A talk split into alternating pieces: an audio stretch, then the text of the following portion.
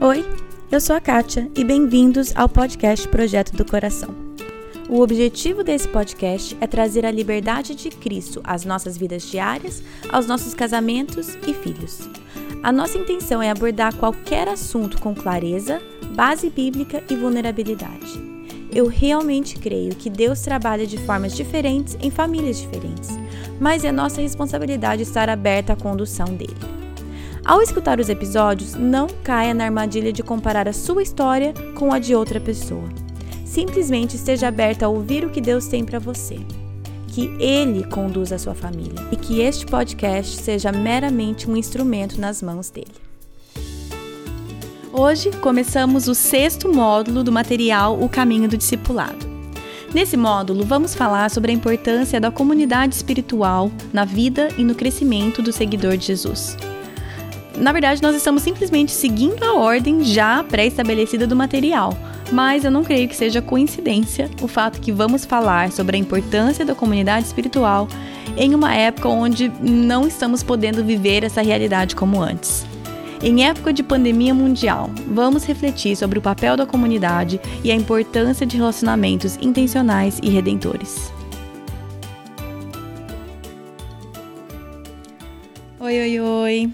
Tudo bem, gente? Mais uma vez, lembrando para você que talvez é a primeira vez que está escutando, esse é um episódio que faz série com todos os outros episódios que começam com O Caminho do Discipulado.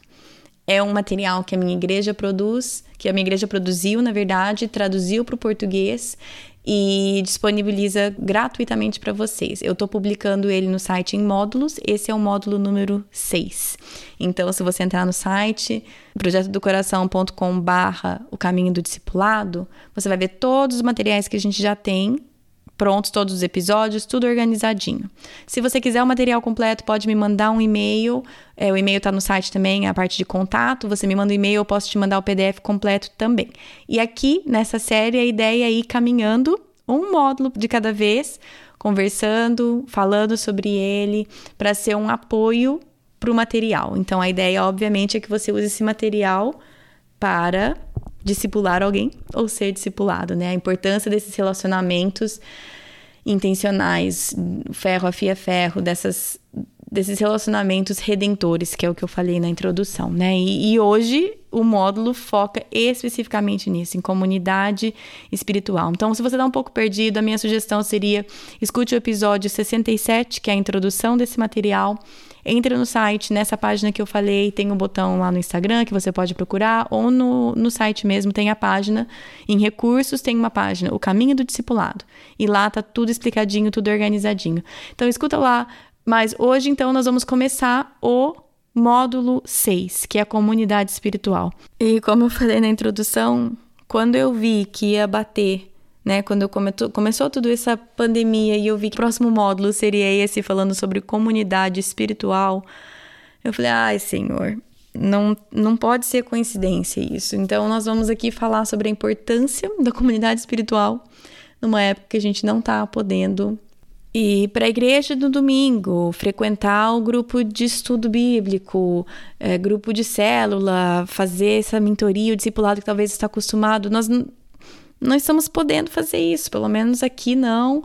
E então, como viver essa comunidade espiritual nessa nova realidade nossa? Que a minha esperança é claro que volte logo, mas também precisamos pensar em como podemos ser igreja nessas circunstâncias. Então, sim, eu vou a gente vai caminhar com o material mesmo, como eu sempre faço esse episódio, a gente vai dar uma passada no material, mas querendo ou não, nós vamos precisar refletir e pensar em como isso se aplica à nossa nova realidade.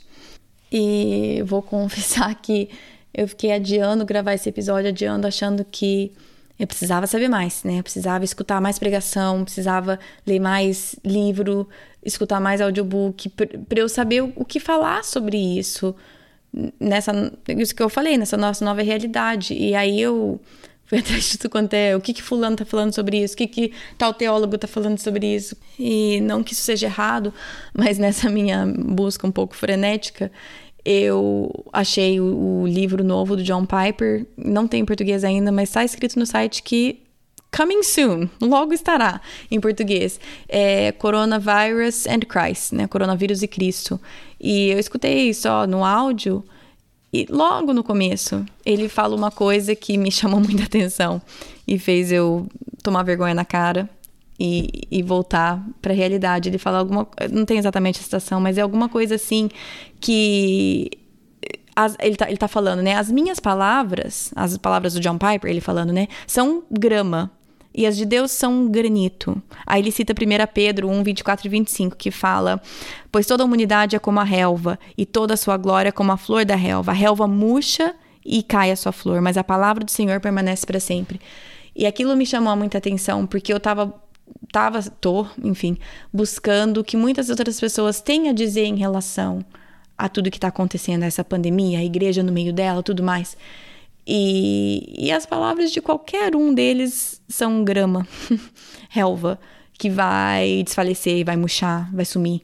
As, a palavra de Deus é granito, aquilo que a gente, né, na Bíblia não está escrito granito, essas foram as palavras de John Piper, mas aquilo que não desfalece. Então, por mais que eu vou continuar buscando é, sabedoria de outras, outros cristãos, outros estudantes da Bíblia, eu vou continuar buscando porque isso faz parte. Mas mais uma vez foi um lembrete que, acima de tudo, eu tenho que estar tá olhando para a Bíblia nesse tempo.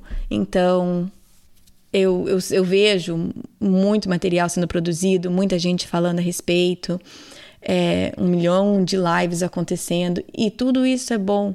Só que não seja como eu, que fiquei extremamente distraída e procurando todas as outras coisas e, e deixando a Bíblia um pouco de lado.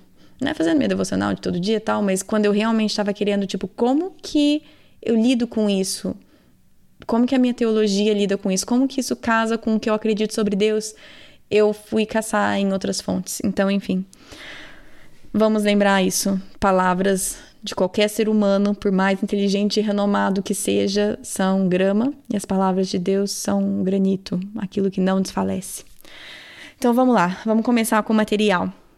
É, se você entrar no site, o material desse módulo está lá num PDF, imprime para você, para quem estiver fazendo esse curso, esse currículo com você. Logo de, no começo, ele coloca uma citação de um livro, que não é o livro que a gente escolheu para o clube do livro dessa, dessa unidade, mas é um livro excelente. É um dos livros que eu li quando eu fiz esse material pela primeira vez, que é A Maravilhosa e Boa Comunidade. Nós fizemos um desses livros, é uma trilogia esses livros, O Maravilhoso e Bom Deus, né? O autor é o James Bryan Smith ele escreveu três livros, Maravilhoso Bom Deus, que nós fizemos o Clube do Livro. Procura aí que tem aí, Clube do Livro Maravilhoso Bom Deus, muito bom. É, de, depois tem a Marav Maravilhosa e Boa Vida e a Maravilhosa e Boa Comunidade. Não sei exatamente a ordem, mas eu sugeriria a leitura desse livro, A Maravilhosa e Boa Comunidade, para acompanhar este é, essa disciplina excelente, prático, simples, didático, muito, muito, muito bom. Então eu vou citar ele bastante e na verdade o material já começa com uma citação dele, eu vou ler aqui. O que significa viver em comunidade? Como isso afeta a nossa capacidade de amar, perdoar e servir aos outros? Significa tudo. Só podemos amar, perdoar, servir, abençoar, dar, encorajar, unir e ter paciência porque sabemos quem somos e onde vivemos. Podemos fazer essas coisas porque Jesus, o Messias, as fazia. Ou seja, a comunidade espiritual, a igreja, o corpo de Cristo é onde nós aprendemos a amar, perdoar, servir, abençoar, dar, encorajar, tará. É ali que nós aprendemos a fazer aquilo que Jesus fez nessa comunidade cristã. É na igreja que aprendemos a ser igreja, né? resumidamente. Então aqui sempre o material ele começa logo no começo com a descrição, a definição da prática. Então eu vou ler em voz alta a definição o que é comunidade espiritual. O discípulo comum de Jesus Cristo é comprometido a viver em comunidades espirituais por meio de igrejas locais.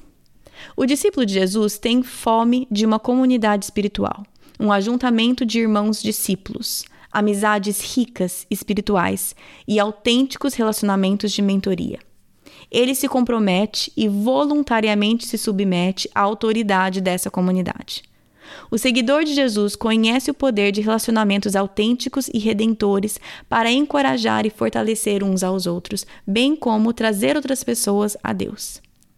Ele acredita que, aqui aspas, porque é uma citação de John Wesley, a Bíblia não conhece religião solitária e que é dever do seguidor de Cristo envolver outras pessoas em relacionamentos autênticos e redentores.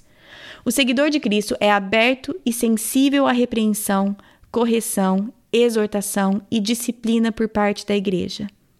O sonho de Jesus era que seus seguidores vivessem em unidade uns com os outros, e ele os chamou para amar uns aos outros, assim como ele os amou. Quem se compromete a essas práticas conhece o poder dos relacionamentos autênticos e redentores. Sua vida é moldada e guiada pelo exemplo e encorajamento dos irmãos na fé, e ele nutre esse sentimento de comunidade nas outras pessoas. Quando os discípulos vivem juntos em amor, união e apoio mútuo, suas vidas e a vida da Igreja de Jesus Cristo são fortes e poderosas no avanço do reino de Deus neste mundo. Essa é a definição. E como sempre, uma das coisas, primeiras coisas que você faz nesse, nesse material é você ler, sublinha palavras e frases que mais chamam a tua atenção. Para mim, tem algumas partes que, na verdade, é, eu sou péssima dessas coisas. De o que mais te chama atenção? Escolhe uma palavra, escolhe uma frase. Eu sou péssima, porque eu sublinho tudo. Mas o que mais me chama atenção é esse conceito de ser aberto e sensível à repreensão, correção, exortação e disciplina, porque isso é extremamente desconfortável. A gente quer amizade que vai é, simplesmente dizer que a gente é maravilhosa, a gente quer amizade que só vai ser encorajadora no sentido que a gente imagina encorajadora, que é positiva e levantando e tudo mais, e a gente não enxerga que a correção a disciplina, a, a exortação e estar aberto a isso é, é, é crucial para esses relacionamentos, para essa para esses relacionamentos redentores, porque sem isso não não tem essa riqueza desses relacionamentos autênticos e redentores. Então, isso é uma coisa que eu sempre penso, eu estou realmente aberta e sensível à repreensão, correção, exortação e disciplina nesses meus relacionamentos, nessa minha comunidade espiritual. E outra parte que me chama muita atenção é a hora que ele fala assim que o sonho de Jesus era que seus seguidores vivessem em unidade uns com os outros. E vamos ser sinceros que unidade é uma das coisas que nós como cristãos mais falhamos, mais falhamos. Aí eu vou citar mais alguma, alguns trechos desse livro a maravilhosa e boa comunidade, que ele tem uma parte que ele fala assim: o triste fato é esse. As nossas divisões certamente não demonstram aquilo que Jesus pretendia. A narrativa falsa que acreditamos é que, se discordamos, precisamos dividir. E essa narrativa permite que essas divisões aconteçam vez após vez. Então, se você lembra, escutou o Clube do Livro ou leu o livro Maravilhoso e Bom Deus, vai saber que ele foi estruturado em uma falsa narrativa, algo que a gente acredita falso, e como a gente age em cima daquilo. E aí ele vem e substitui por uma verdadeira narrativa. Então aqui ele está falando que a falsa narrativa que nós, como cristãos, adotamos é que se discordamos, precisamos dividir. E aí ele vai falar aqui sobre a verdadeira narrativa. E ele falou assim: a verdadeira narrativa é se você não se parece comigo, não louva a Deus da mesma maneira, ou não acredita o mesmo que eu, mas se o seu coração arde com amor por Jesus, então, independente das nossas diferenças, nós podemos e devemos ter comunhão um com o outro. Agora, eu completamente acredito no que ele está dizendo. Eu só vou abrir um parênteses e dizer que eu não estou dizendo que buscar uma teologia sadia e bíblica não é importante, muito pelo contrário, nós precisamos buscar compreender quem Deus é a partir da Bíblia de uma maneira responsável e correta. Ponto, tá? Não estou dizendo pense o que você quiser, somos não é isso.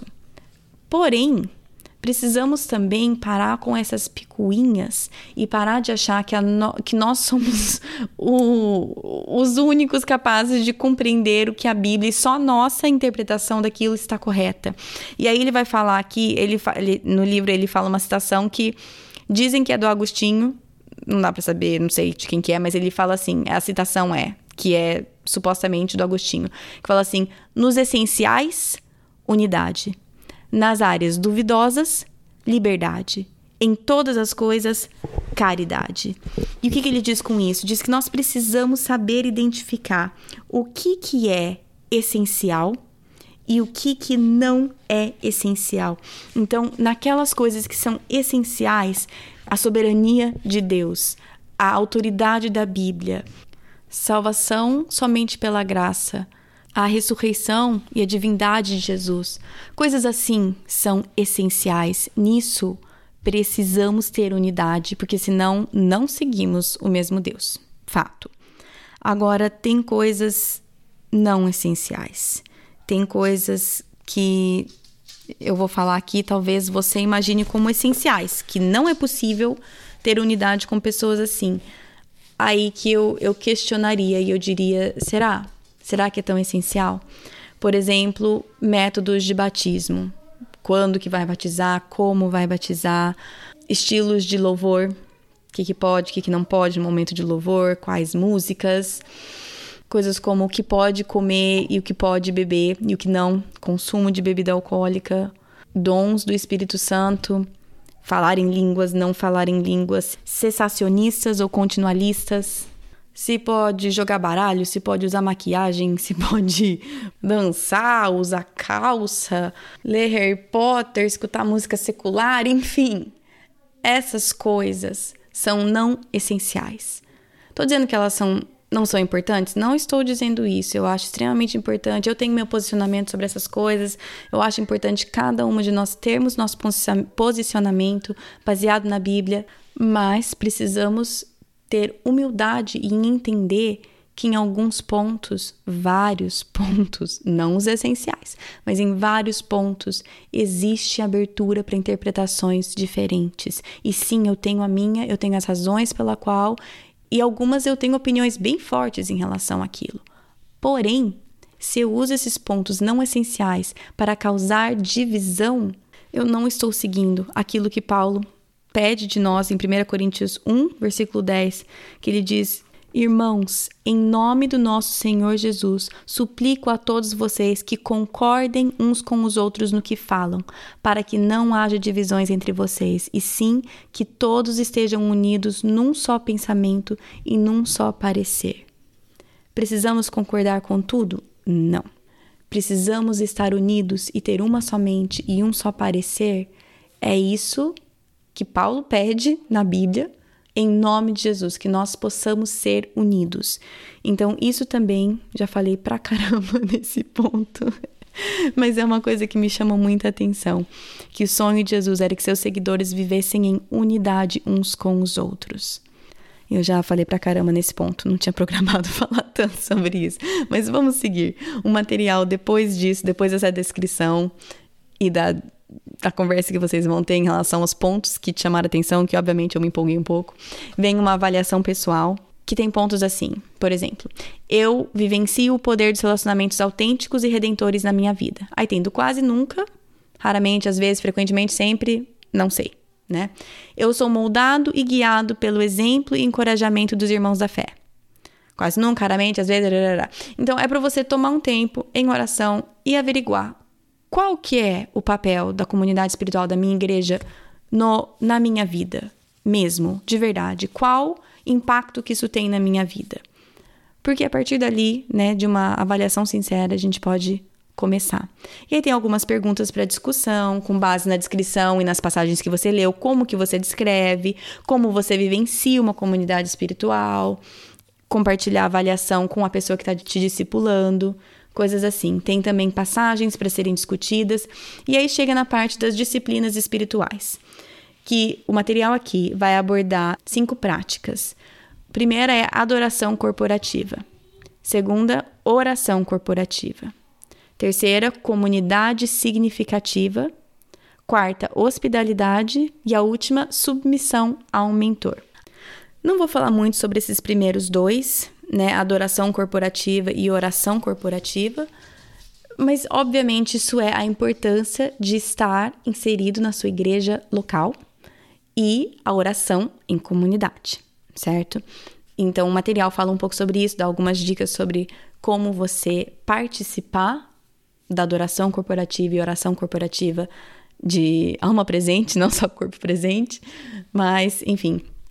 Ah, vou, vou pular aqui ah, para a próxima que fala sobre hospitalidade. Hospitalidade é convidar outras pessoas às nossas casas e nossas vidas, construir relacionamentos e oportunidades naturais para compartilhar a nossa vida e a nossa fé. Isso é uma coisa que agora eu estou tendo dificuldade. Estou pensando como que eu vou servir as outras pessoas, porque a maneira que eu sirvo as pessoas é através da hospitalidade. Eu gosto de receber as pessoas na minha casa, eu adoro.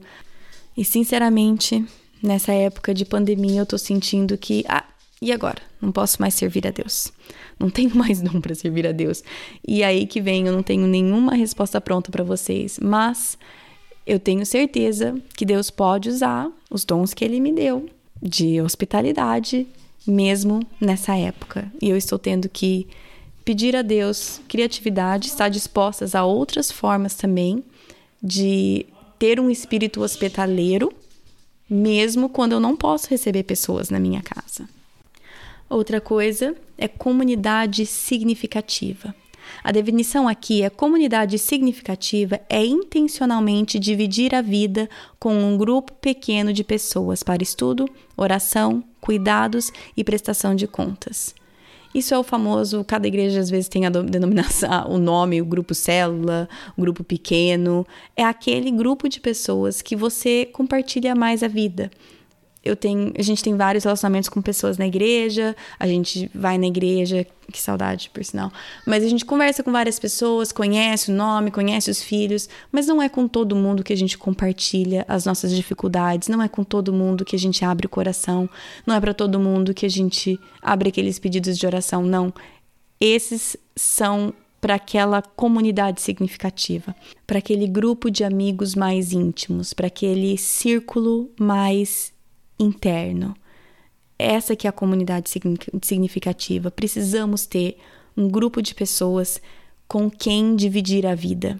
Não precisamos e não devemos ser vulneráveis com tudo e todos. Eu sempre falo que eu busco vulnerabilidade aqui com vocês e eu busco mesmo. Eu nunca quero fingir ser algo que eu não sou, mas ao mesmo tempo não, não vou abrir detalhes da minha intimidade com vocês, porque também não condiz. Eu não estou dizendo que precisamos fazer isso, que com qualquer pessoa você abre e já fale todos os seus podres. Não. Intimidade é algo íntimo, mas precisamos desse grupo, dessa comunidade significativa, desse grupo menor com quem sim estudamos, oramos, cuidamos uns dos outros e prestamos contas uns aos outros. A última é submissão a um mentor. A submissão a um mentor é o processo de encontrar-se com um indivíduo de confiança para orientação específica em uma área da sua vida espiritual. Então, se a gente for pensar na ideia de camadas ou círculos concêntricos, é como se fosse a igreja, né, a igreja local, aí um pouco menor esse grupo, essa comunidade significativa e menor ainda aquele mentor, aquela pessoa que vai caminhar de uma maneira mais próxima com você ainda, aquela pessoa que você confia e admira como um exemplo a seguir, claro. Nada, nenhuma pessoa é perfeita. É, as mentoras que eu já tive na minha vida e que eu tenho não são perfeitas, mas são pessoas que têm um exemplo de vida que eu quero seguir e por isso eu submeto a minha vida à liderança daquela pessoa por um determinado período ou numa área específica, buscando crescimento, buscando, buscando prestação de contas e compartilhando a minha vida de uma forma mais íntima com aquela pessoa. Aí em seguida, o material traz um quadrinho que vocês podem olhar lá que, colo que coloca assim: como você participou da comunidade espiritual especificamente? Aí tem oferecendo hospitalidade em comunidade significativa e submetendo-se submetendo a um mentor. Aí tem passado, presente. Então, como você viveu ou vive essas práticas no passado, oferecendo hospitalidade? E hoje? Em comunidade significativa, no passado. E agora no presente? E submetendo-se a um mentor? E agora? E no passado? E no presente? E aí tem perguntas do tipo: o que, que impede você de participar dessas disciplinas? Se tem alguma que no presente você não está participando. E o que você pode fazer para crescer em uma dessas áreas ou em todas essas áreas? Então, de novo, é uma forma da gente conseguir enxergar áreas que precisamos crescer. Agora, logo antes dessa, dessa, desse quadrinho, tem aqui o versículo de 1 Pedro 4, de 7 a 11, que diz assim: O fim de todas as coisas está próximo. Portanto, sejam criteriosos e sóbrios, dediquem-se à oração. Sobretudo, amem-se sinceramente uns aos outros, porque o amor perdoa muitíssimo, muitíssimos pecados. Sejam mutuamente hospitaleiros, sem reclamação. Cada um exerça o dom que recebeu para servir aos outros, administrando fielmente a graça de Deus em suas múltiplas formas. Se alguém fala, faça-o com quem, como quem transmite a palavra de Deus. Se alguém serve, faça-o com a força que Deus provê, de forma que em todas as coisas Deus seja glorificado mediante Jesus Cristo, a quem sejam a glória e o poder para todos sempre. Então, vamos lembrar, de novo, que aqui como diz o versículo 10, que cada um exerce o dom que recebeu, administrando fielmente a graça de Deus em suas múltiplas formas. Não existe só uma forma de viver em comunidade espiritual, não existe uma forma de demonstrar amor à sua comunidade espiritual. Muito pelo contrário, múltiplas formas, porque Deus deu um dom específico para cada pessoa e Deus criou cada pessoa de uma forma, e aí está a beleza do corpo de Cristo. Então, de novo, não vamos cair nessa de comparar a maneira que fulano ou ciclano demonstra e participa de uma comunidade e eu não. Coloque seu coração perante Cristo, ele vai te mostrar a maneira que ele deseja que os seus dons sejam usados para servir aquela comunidade que você está inserido.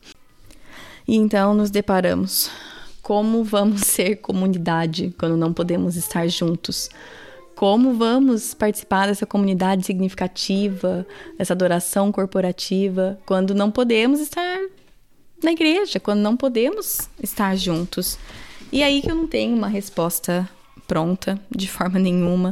Eu tô aqui com dificuldade com isso, eu sou uma pessoa eu gosto de estar com gente, eu gosto de ter pessoas na minha casa, como eu falei, eu gosto de estar com o meu grupo de amigas, de estar fazendo um discipulado. E agora, não é que tudo parou, a gente está fazendo algumas coisas virtualmente tudo mais, mas não é a mesma coisa. Então, sinceramente, eu não tenho uma resposta, resposta pronta, como eu falei no começo. Estou aqui no processo vendo, Deus, como que eu posso servir as pessoas ao meu redor? Talvez seja mandando mais mensagens, ligando, estando em contato com algumas pessoas que eu sei que estão sofrendo nessa, nesse tempo, talvez seja doando alimentos, doando recursos para ministérios que estão ali para servir as pessoas mais afetadas por essa crise. Talvez é participando das iniciativas que a minha igreja local está fazendo para conectar as pessoas virtualmente, por mais que não seja o que eu goste, mas eu posso fazer um esforço para estar presente nas coisas que eles estão programando e também me voluntariar para fazer algumas coisas que eles estão pedindo. Talvez seja fazendo refeições, levando para os meus vizinhos, para famílias, amigos da igreja, talvez fazendo um bolo, levando para alguém. Eu não sei, eu realmente não sei. Algumas dessas ideias já fiz, continuo fazendo, algumas eu falo que vou fazer e até agora não fiz. Então, assim, eu preciso parar e avaliar e ver. Eu estou realmente disposta a sair da minha zona de conforto, porque querendo ou não, mesmo servindo, a gente entra numa zona de conforto de eu sirvo aqui nessa, na igreja, eu faço isso, isso, aquilo. E agora aquilo sumiu. Então eu estou disposta a sair da minha zona de conforto e servir em áreas que talvez não são onde meus dons estão. Porque às vezes nós servimos onde Deus nos deu dons e maravilha. E às vezes a gente precisa servir só para servir. Talvez esse é o momento de eu servir a minha comunidade, de eu servir a minha igreja em áreas que eu não tenho dom, mas eu posso servir. Então, esse é o meu desafio no momento, vendo Deus, como que eu posso servir? Fora das áreas onde eu sinto que estão os meus dons. Como que eu posso servir? Simplesmente por servir, mesmo que isso exija muito mais de mim. Então, são coisas que eu estou ponderando de novo, pela terceira vez, relembrando que eu não tenho respostas prontas, são só coisas que eu estou pensando. E aqui nesse livro que eu estou citando bastante nesse episódio, que é a, Maravilhosa e Boa Comunidade, tem umas partes aqui que eu queria citar que ele fala sobre a esperança. Aí ele começa falando sobre Colossenses, capítulo 1, versículos de 3 a 6, que falam assim: Sempre agradecemos a Deus, o Pai de nosso Senhor Jesus Cristo, quando oramos por vocês, pois temos ouvido falar da fé que vocês têm em Cristo Jesus e do amor por todos os santos, por causa da esperança que lhe está reservada nos céus, a respeito da qual vocês ouviram por meio da palavra da verdade, o evangelho que chegou até vocês.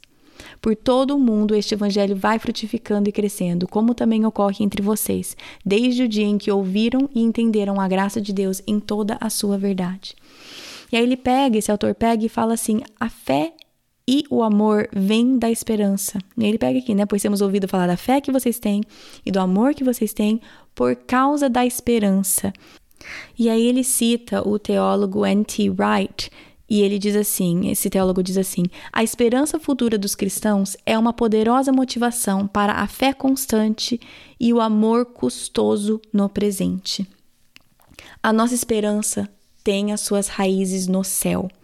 E esse N.T. Wright, mais uma vez, ele diz: tem as raízes no futuro e os galhos dessa esperança são fé e o amor. Então, a nossa esperança tem as raízes no futuro, no céu e os galhos dessa nossa esperança são fé e amor. Essa é a nossa esperança. Essa é a esperança da nossa comunidade. Nós, como comunidade, temos essa esperança. A esperança não é só minha, a esperança é essa esperança que nos une e que aumenta o nosso amor um pelo outro, porque o amor e a fé são frutos da nossa esperança, da esperança que temos em Cristo, da esperança que está no nosso futuro, da esperança que temos no céu. Então, isso me ajuda tremendamente com tudo que nós estamos passando. A nossa esperança não está aqui. A nossa esperança não tem raiz no presente, nem no passado. Então, o que está acontecendo agora, o que aconteceu, o que se perdeu, a, a nossa esperança não está afetada, porque a nossa esperança está no futuro. E quando a nossa esperança está enraizada no céu, em Cristo, os galhos são que nós podemos ter uma fé constante e amor custoso. Nós podemos amar de uma forma que custa pra gente, porque a nossa esperança está no céu, no futuro. Enfim, isso essas são algumas das coisas que têm me ajudado e vamos seguir caminhando juntas nesse processo de, de crescimento, de discipulado. Novamente digo, esse podcast é para ser só um encorajamento e um recurso, porque discipulado mesmo acontece frente a frente, acontece em pessoa, ou pelo menos com pessoas que você conhece pessoalmente, talvez que agora não possa ser frente a frente, né? Mas acontece com pessoas da sua vida que te conhecem e que têm essa autoridade na vida de vocês, tá bom? Bom, semana que vem é o nosso episódio número 100. Não dá nem pra acreditar, mas é o episódio número 100. E, para quem tá aqui do começo ou voltou e escutou, o nosso episódio número 1, não a introdução, mas a primeira entrevista, nosso episódio número 1, foi com os meus pais. Então, nada melhor que o episódio número 100 ser novamente com os meus pais. E também eles fizeram uma outra entrevista aí no meio, número 40 e alguma coisa, não lembro. Então não é só a segunda vez, é a terceira vez dos meus pais. Nessa segunda entrevista deles, eles falaram sobre infidelidade emocional. Aí quando eu perguntei para eles que, sobre o que mais que eles queriam falar, ela falou, minha mãe falou: "Ah, vamos falar sobre infidelidade financeira". Aí ela falou assim: Ih, vai ficar ruim, né? Nós vamos ser o casal conhecido pela infidelidade. Mas enfim, esse é o tema que meus pais, os dois, vão estar no podcast semana que vem, falando sobre infidelidade financeira. Como assim? Bom, escuta o podcast semana que vem que vocês vão entender, tá bom? Quem já escutou uma ou duas entrevistas com meus pais, ou quem conhece eles sabe que vale a pena. Eles têm muito conteúdo e muita sabedoria para passar. Então, semana que vem, meu pai e minha mãe, Jeffrey e Laura, falando sobre infidelidade financeira. Como sempre, continue me mandando o que vocês fazem enquanto vocês escutam. A Letícia Stutz, de novo, gente, me perdoe a pronúncia errada. Stutz, a Letícia Stutz e a Adriana Siqueira, as duas me mandaram fotos delas escutando o episódio enquanto costuravam máscaras. Uma forma de servir a comunidade ao seu redor. Achei muito legal. Parabéns, Adriana e Letícia. E eu quero saber o que vocês fazem enquanto vocês escutam. Se vocês forem postar, me marca ou me manda foto, que vocês são muito criativas e produtivas enquanto vocês escutam o podcast. Acho muito legal. Se vocês quiserem seguir o podcast nas redes sociais, no Facebook tem a página Projeto do Coração. Tem um grupo também lá no Facebook. E no Instagram é PDC Podcast. No site projetodocoração.com tem todos os links, qualquer coisa mencionada, livro mencionado, tá tudo lá no post de cada episódio. Então, no post do episódio de hoje vai ter o material, o PDF desse módulo para você baixar e imprimir tudo certinho para você usar como material, tá bom? Acho que é isso. Bom final de semana para vocês e até semana que vem. Na Bíblia, em Miqueias 5:5, está escrito que ele será a sua paz. Se eu acredito na Bíblia, eu acredito que apesar das minhas circunstâncias, ele será a minha paz. Meus filhos estão tocando terror dentro de casa? Ele será a minha paz. Estou me sentindo culpada por não passar mais tempo com os meus filhos? Ele será a minha paz. Tô cansada de ter as mesmas brigas de sempre com meu marido? Ele será a minha paz gritei e perdi a paciência de novo, Ele será a minha paz. Vamos tentar lembrar disso e, com a ajuda de Deus, escolher a viver nessa paz todos os dias.